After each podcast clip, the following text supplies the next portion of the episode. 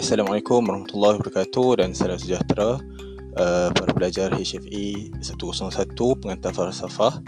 So hari ini saya akan um, bersiaran langsung lah untuk kuliah pertama. Okay, uh, untuk tajuk ataupun topik um, epistemologi Al-Ghazali. Epistemologi ni salah satu cabang yang penting dalam uh, pengajian falsafah. Untuk topik ni, apa yang um, diharapkan para pelajar dapat ialah pertama untuk menerangkan konsep epistemologi dan riwayat hidup Al-Ghazali. Dan yang kedua ialah berkenaan dengan menjelaskan skeptisisme dan sumber ilmu berdasarkan pemikiran Al-Ghazali.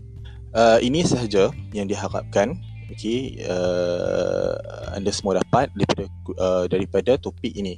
Okay? Dan um, saya fikir ini juga memadai untuk menjawab uh, soalan soalan apa? Soalan tugasan okey yang kedua yang mana anda diminta untuk memilih salah satu um, filem kemudian menganalisis dari perspektif uh, Al-Ghazali.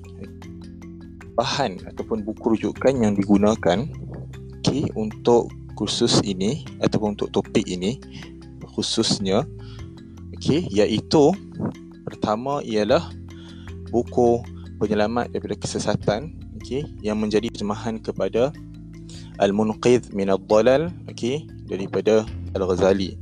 Diterjemah oleh Anwar Yusof dan Farhan Arfandi. Merupakan terjemahan yang agak terkini lah ya. Dan ini dalam bahasa Melayu dan ini dalam bahasa Inggeris okey uh, Deliverance from Error and the Beginning of Guidance.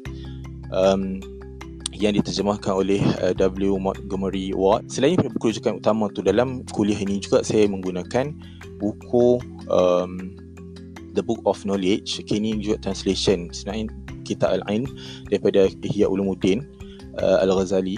Okay. Um, sebagai tambahan je lah. Dan The Niche of Light ataupun Mishkatul Anwar okay, juga oleh Al-Ghazali. Bagi buku rujukan sekunder, saya gunakan buku Al-Ghazali A Study in Islamic Epistemology oleh uh, Mustafa Abu Suai. Boleh bacalah kalau uh, nak tahu lebih mendalam tentang uh, Al-Ghazali. Okay. Dan yang kedua ialah buku uh, Muhammad Zaidi Ismail iaitu The Sources of Knowledge in Al-Ghazali's Thought. Okay, sekian terima kasih. Assalamualaikum warahmatullahi wabarakatuh dan salam sejahtera.